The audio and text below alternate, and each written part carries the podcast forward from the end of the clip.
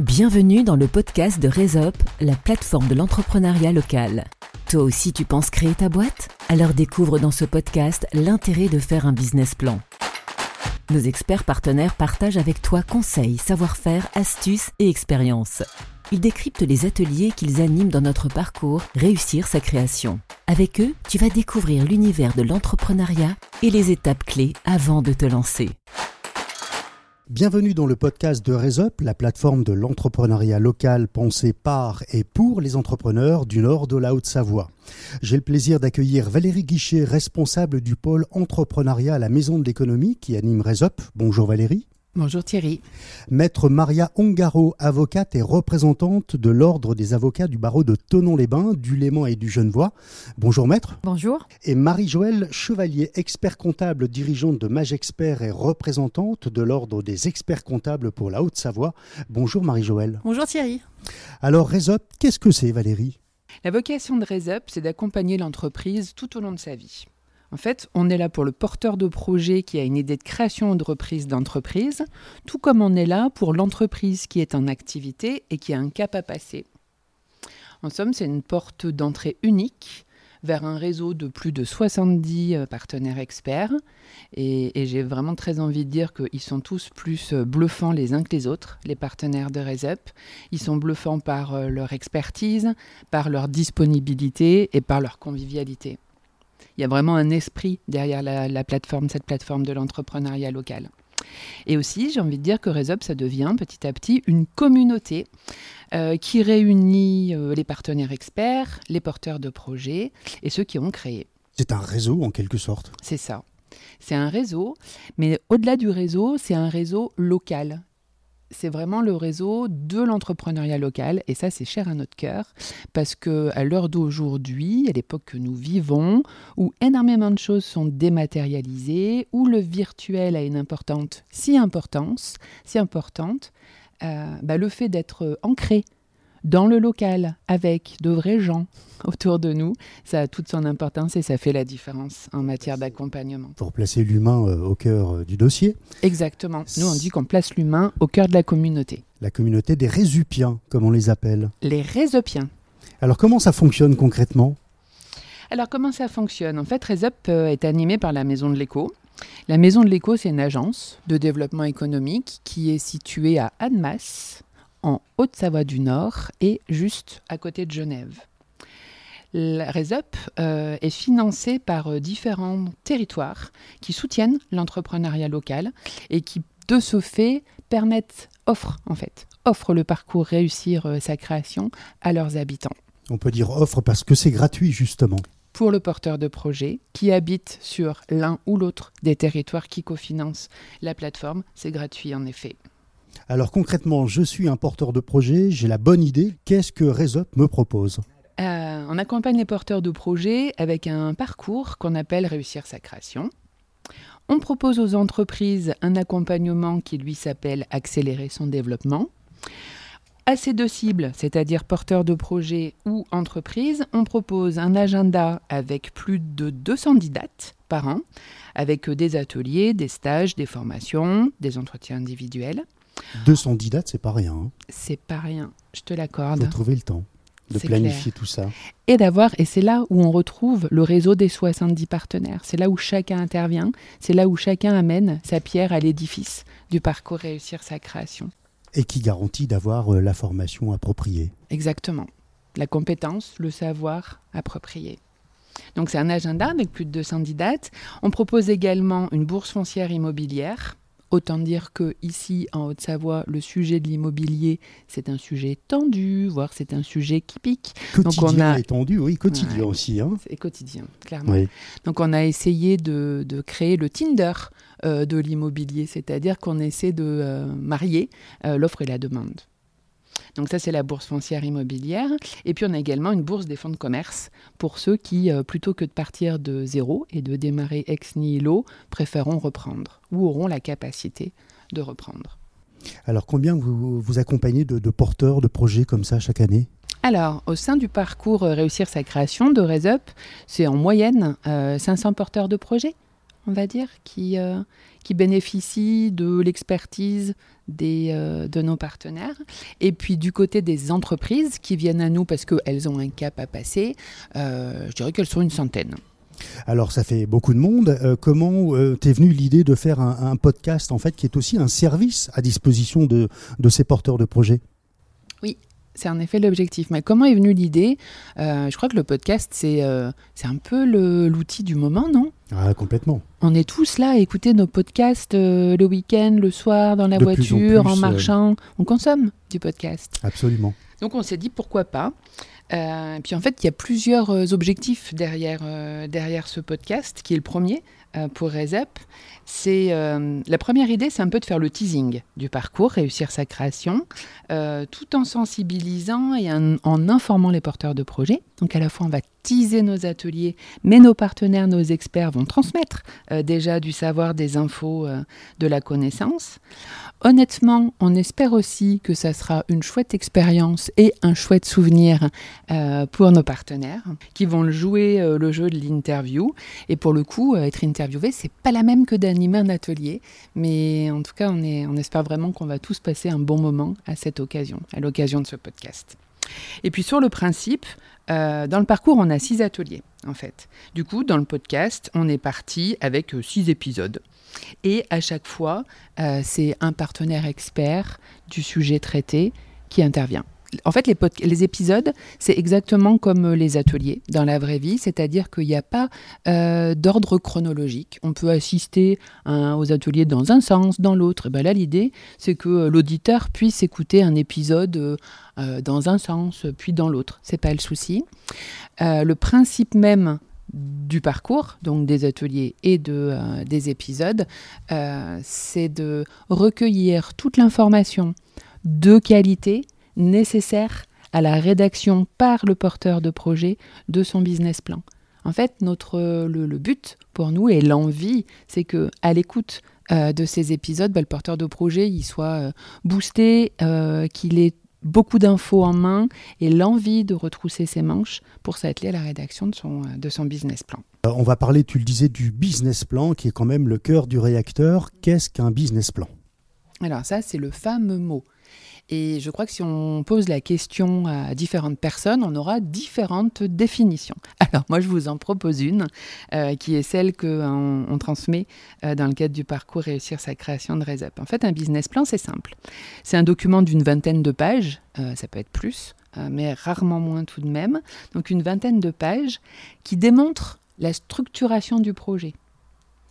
Si on le dit autrement, ce document, il apporte la preuve de l'adéquation porteur-projet, d'une part, ça c'est une notion qu'on retrouve, euh, qui est importante, et il apporte également la preuve que l'idée répond à un marché et rencontre un modèle économique.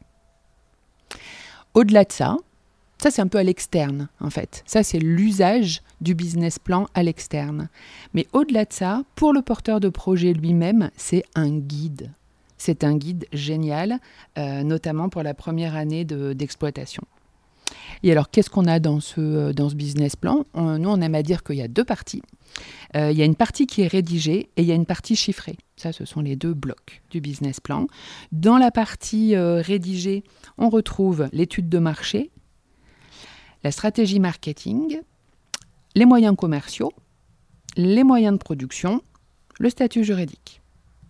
Et dans la partie chiffrée, on va retrouver les besoins financiers et euh, les ressources au démarrage, le chiffre d'affaires prévisionnel, les indicateurs de gestion, le prévisionnel, le plan de financement, etc. Ce business plan, euh, c'est vraiment lui qui, au bout du bout, donne le go ou pas sur l'idée. Parce qu'en fait, euh, nous, les porteurs de projets qu'on accueille, euh, quand ils arrivent au début, ils ont tous l'impression qu'ils ont une idée géniale.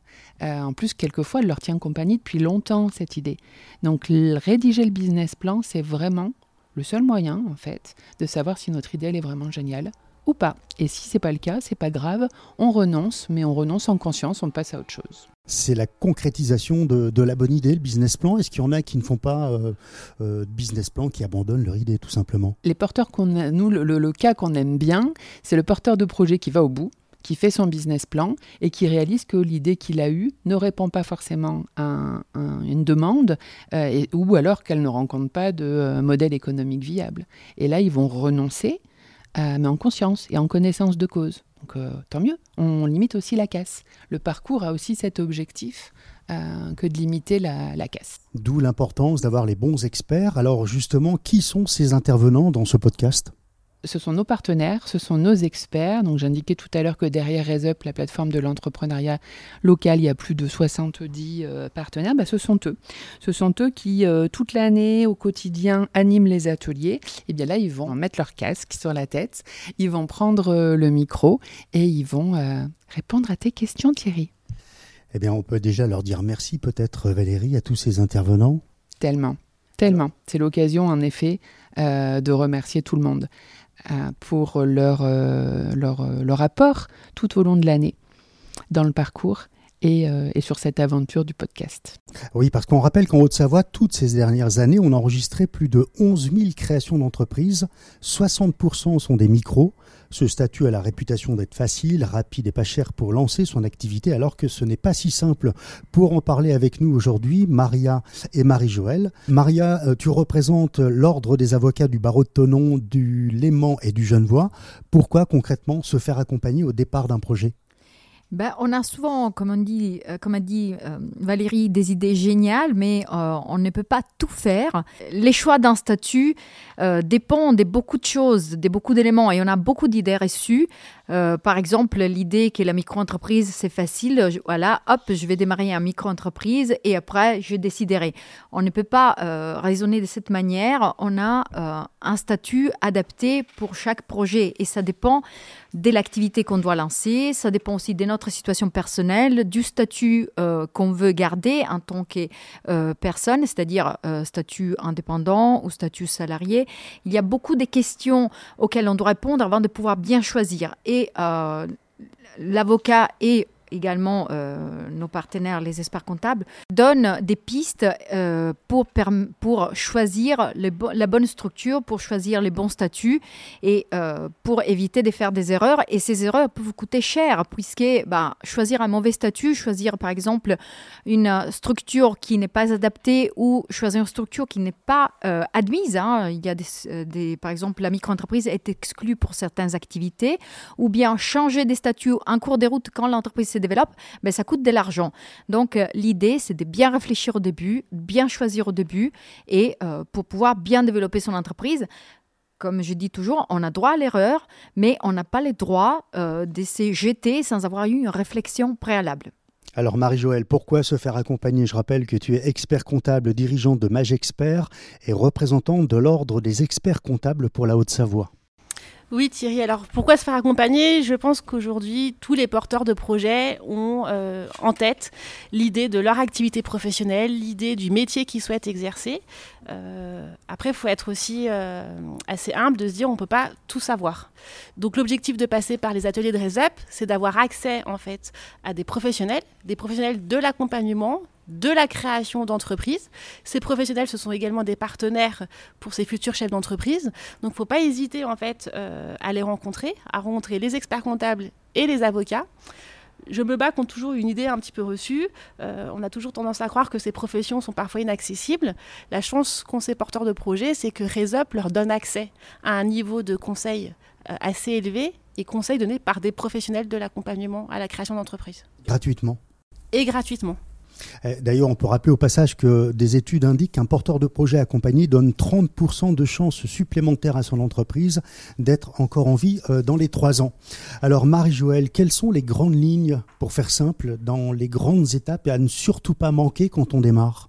Les quatre grandes lignes, d'abord, euh, et pour faire simple, des étapes à ne pas manquer quand on veut créer son entreprise. La première, il faut rédiger son business plan. La deuxième, il faut présenter ce business plan euh, au conseil, aux professionnels pour obtenir leur validation et éventuellement leurs observations euh, sur des modifications euh, à prévoir. Dès que le business plan est fait et validé par les professionnels, on le présente du coup aux financeurs, que ce soit les banques ou que ce soit les plateformes de, de financement local. Et quand ces trois étapes sont faites, on peut passer enfin à la création et à l'immatriculation de son entreprise. Il faut faire ces étapes progressivement. Il ne faut pas s'immatriculer avant de faire son business plan, par exemple. Hein. Surtout pas. Ok, alors on va revenir peut-être dans le détail maintenant, Marie-Joëlle, sur les différentes étapes, puisque la rédaction du business plan, le BP comme on l'appelle, c'est fondamental dans le démarrage de l'entreprise. Complètement. Et j'ai tendance à dire, peu importe le choix du statut qu'on fera par la suite, il est important de rédiger son business plan.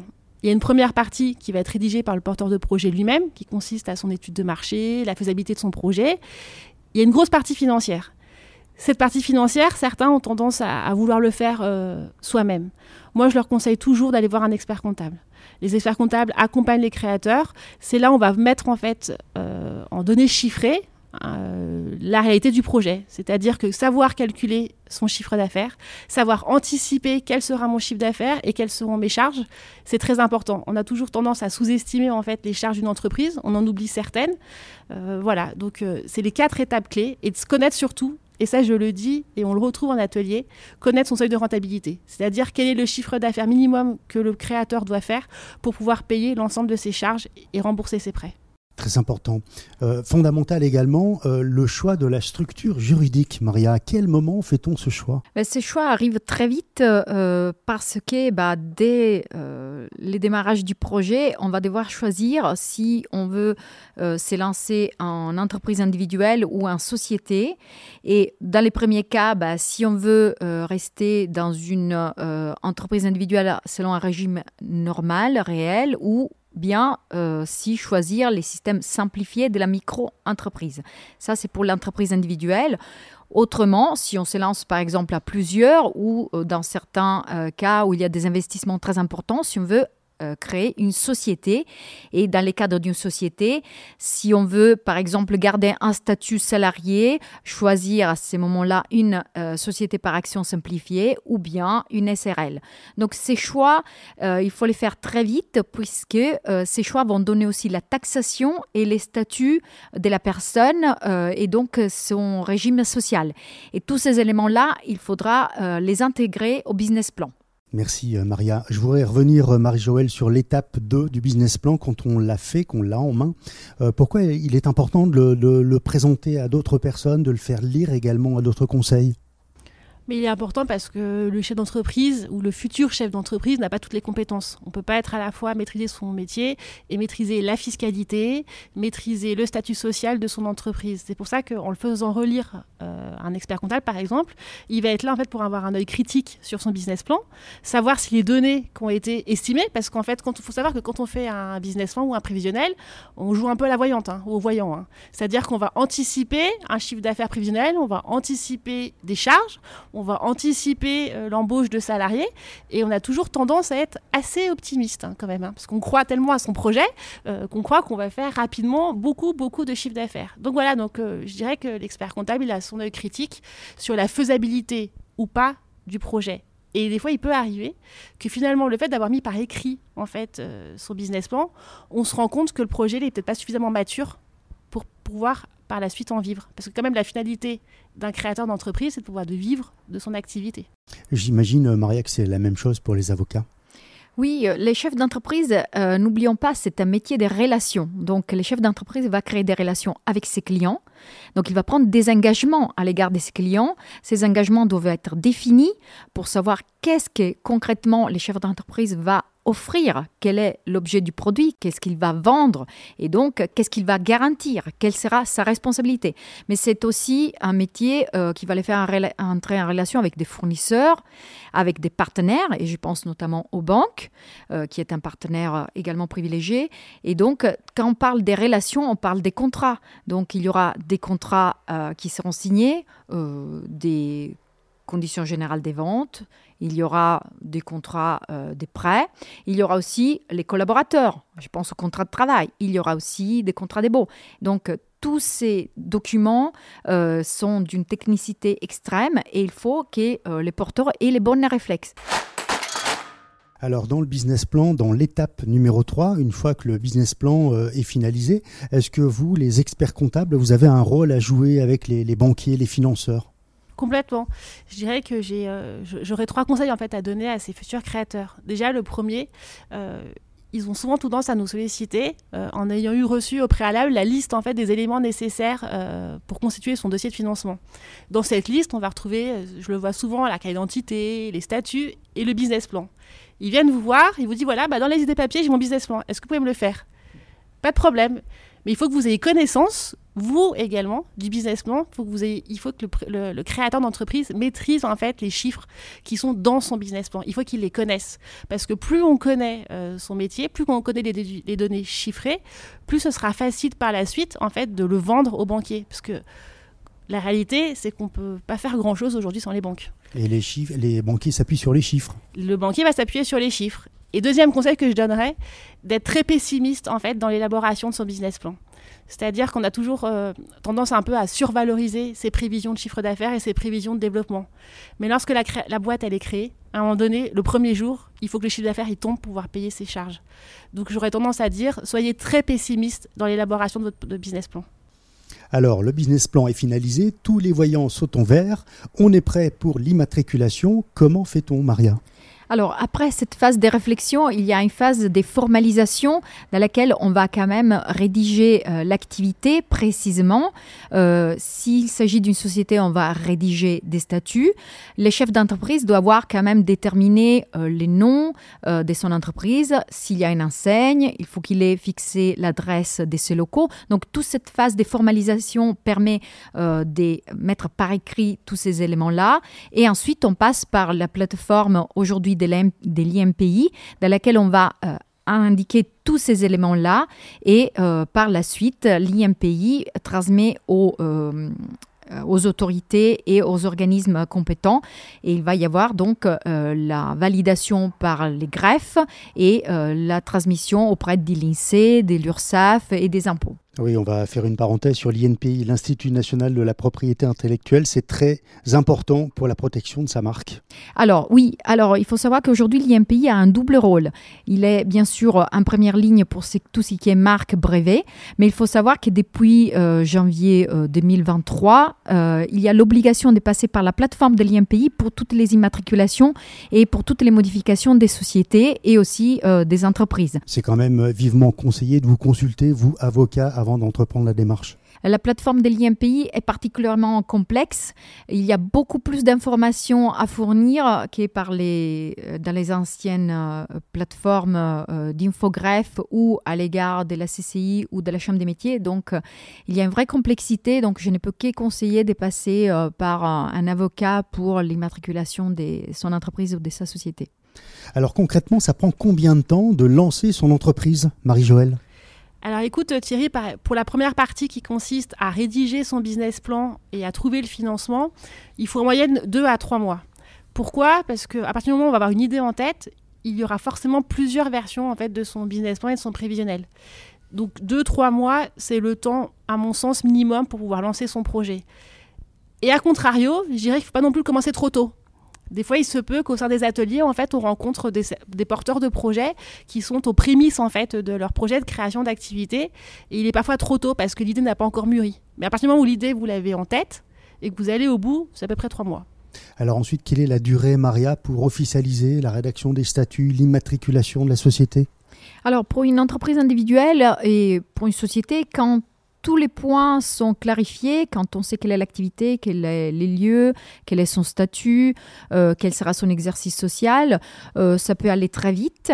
Euh, disons que pour les sociétés, c'est un tout petit peu plus long puisqu'on a au-delà de la rédaction des statuts, on a aussi une phase bancaire, puisque les fonds euh, du capital social doivent être déposés euh, préalablement euh, à la banque ou à une caisse, ça peut être la caisse des dépôts ou la caisse des avocats.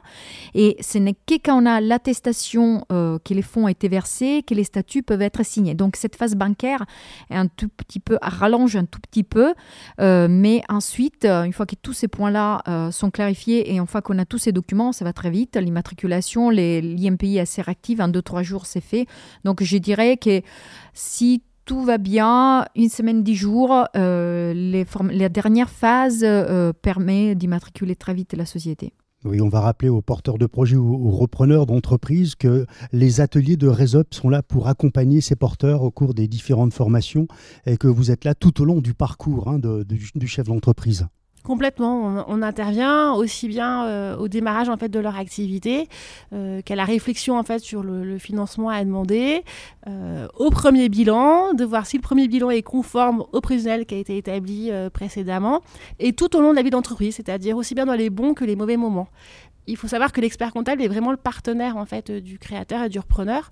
Donc il est très important en fait de choisir ses conseils avec des personnes avec lesquelles on sera à l'aise par la suite. Et si j'ai une petite, euh, une petite info à donner, ne choisissez pas vos conseils en fonction du prix. J'aurais tendance à dire qu'un bon conseil n'a pas de prix. À partir du moment où vous avez une bonne activité et qu'elle génère des profits, vous êtes en mesure en fait de pouvoir euh, prendre des bons conseils. Une question, Valérie, vous accompagnez les, les porteurs ou les repreneurs d'entreprises à Réseau pendant combien de temps? Alors en fait, le porteur de projet qui rentre dans le parcours réussir sa création, il est libre de son temps. On fait une enquête annuelle sur le suivi des porteurs de projets et je dirais que très souvent, euh, on est sur neuf mois. C'est assez amusant. Mais les gens mettent neuf mois entre le moment où ils arrivent euh, pour participer au premier atelier et au moment où ils viennent vers nous en disant euh, Coucou, salut, comme promis, je vous fais un retour, ça y est, je suis immatriculé, je démarre. Neuf mois. Alors, euh, on, est à Annemasse, hein, on peut bien sûr euh, parler de, Genève, la proximité de, Genève. Est-ce que c'est souvent un marché potentiel pour les créateurs d'entreprises? Est-ce qu'il y a une démarche spécifique à avoir, Marie-Joëlle, par exemple, au niveau de la comptabilité? Alors oui, alors en atelier, on nous pose souvent la question, moi je pense que je vais travailler sur Suisse, etc. Etc. Il faut savoir que quand vous créez une activité sur France, vous avez la possibilité d'avoir des clients sur Suisse. Après, ce qui est important de, de déterminer, où sera mon activité principale, quels seront mes clients. J'aurais tendance à dire si l'activité principale et les clients principaux sur sur France, il faut créer sur France. Cependant, si son marché est plus sur la Suisse, dans ces cas-là, c'est une autre comptabilité, c'est une autre fiscalité, c'est un autre système juridique. Donc là, il faut aller voir des conseils qui sont sur Suisse. Sur notre territoire, on a la chance d'avoir des experts comptables qui exercent également sur France et sur Suisse. Donc je conseillerais à ces porteurs de projets de se, diriger vers euh, ces cabinets-là. Maria, euh, idem pour le côté euh, juridique oui, tout à fait. Comme euh, disait Marie-Joëlle, nous avons euh, souvent le cas des créations des structures en France qui indiquent bah, je veux quand même euh, aller exercer mon activité en Suisse. C'est tout à fait possible, mais effectivement, il faut faire attention. C'est une autre taxation. il faut bien s'assurer pour l'activité qu'on va exercer et il y a aussi une législation différente. des cas qu'on rencontre également, c'est des cas des polyactivités. Ce sont des personnes qui ont déjà une activité, soit en France, soit en Suisse, qui décident de réaliser, des, qui vont s'engager sur une activité complémentaire, sur une autre activité de l'autre côté de la frontière. C'est quelque chose qui est tout à fait possible et qui arrive assez souvent, mais là aussi, très attention à la réglementation. Il faut vraiment faire très attention à la réglementation, puisqu'on a des principes comme les principes d'unicité de la protection sociale qui font qu'il eh ben, y aura une seule législation sociale qui va s'appliquer. Et donc, si on veut continuer à garder, par exemple, sa protection euh, suisse, son régime des retraites suisse, ben, il faudra euh, avoir des réflexes dès lors qu'on euh, démarre son activité en France, bien choisir son statut pour éviter à la, ensuite des gros problèmes. Merci Maria.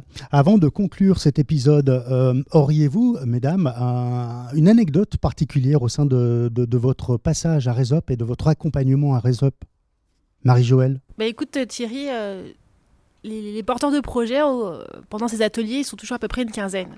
Et ce qui revient systématiquement, il y a toujours le porteur de projet qui a déjà réponse à tout. C'est-à-dire parce que son voisin lui a dit que, mais moi, j'étais à ta place, je ferai une SAS et non pas une SRL. Ma copine m'a dit que, bah tiens, si j'étais toi, je me mettrais en micro-entreprise. Ou non, installe-toi en Suisse. Ou non, bah tiens, j'ai lu que sur Internet, il était préférable de faire ça. Eh ben non, en fait. Venez à Resup, venez faire les ateliers et euh, on, fera tomber tous vos a priori. Et on vous démontrera en fait que les partenaires qui sont des professionnels vous apporteront le bon conseil. Et le voisin, la copine, euh, l'attente de, ben, on la met de côté là. Là, on est dans le côté professionnel, donc on, s'axe uniquement sur les partenaires de réseau. Chacun son métier, n'est-ce pas, Maria? Une anecdote aussi peut-être? Oui, par rapport à ce que tu dis Thierry, euh, au dernier euh, comité auquel j'ai participé, il y avait deux pourtant des projets qui avaient participé aux ateliers RESOP et ils étaient ravis d'avoir suivi cette formation. Ces deux restaurateurs d'une grande expérience qui expliquaient qu'ils ne peuvent pas tout faire, ils ne peuvent pas tout connaître, ils connaissent bien leur métier, mais qu'ils étaient très contents de s'être fait accompagner et surtout ils avaient créé une vraie communauté au sein des participants euh, à ces réseaux. Ils étaient très contents d'avoir côtoyé beaucoup du monde et ils avaient une vraie volonté de réussir personnellement, mais ils avaient déjà prévu voilà, d'aller acheter tel produit chez tel participant, de réaliser leur com chez tel autre participant. Donc il y a une vraie volonté euh, de s'en sortir, une vraie volonté de réussite, mais aussi une, émulation et une volonté aussi que les autres aussi s'en sortent. Et c'est une... Euh, euh, c'est une belle communauté qui s'est créée à Resop. Il y a une il y a un vrai, soutien mutuel euh, les uns les autres.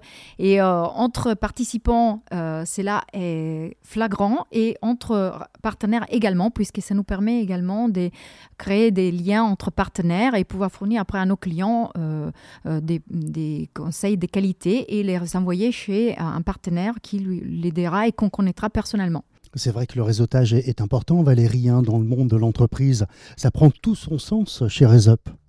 Oui, vraiment. Et d'ailleurs, en vous écoutant euh, parler, je me disais, tiens, j'ai trouvé une différence supplémentaire entre les ateliers et les podcasts, parce que pour le coup, ce qu'on constate tous les mois, puisqu'en fait, on a un groupe, un parcours, réussir sa création qui démarre chaque mois, c'est la dynamique et la cohésion du groupe. Et chaque groupe est différent. Chaque groupe a une identité. Et cette dynamique, elle est juste magnifique. Nous qui l'observons de l'extérieur, on se régale. Alors là, je me mets à la place de l'auditeur qui va nous écouter, peut-être les sept épisodes. Ben là, pour le coup, pensez ému pour lui parce que lui sera tout seul derrière son portable euh, ou sa radio. Et on espère pouvoir l'accueillir euh, s'il est sur l'un des territoires qui euh, cofinancent la plateforme. Comment on peut vous contacter justement? Tiens, bonne question. Très simple. RaiseUp R-E-Z-U-P.org. Le mot de la fin peut-être, Valérie? Alors le mot de la fin, c'est que euh, là, à l'heure où on se parle, au jour de cet enregistrement, euh, la plateforme de l'entrepreneuriat local, est cofinancée par sept euh, territoires, sept collectivités qui soutiennent l'entrepreneuriat local. Et en fait, merci à elles. Et ces territoires sont Annemasse Aglo, la communauté de communes du Genevois, la communauté de communes Arvé-Salève, celle du Pays de Cruzeil, celle de Fieréus, celle de Hussérone et la communauté de communes des Quatre-Rivières.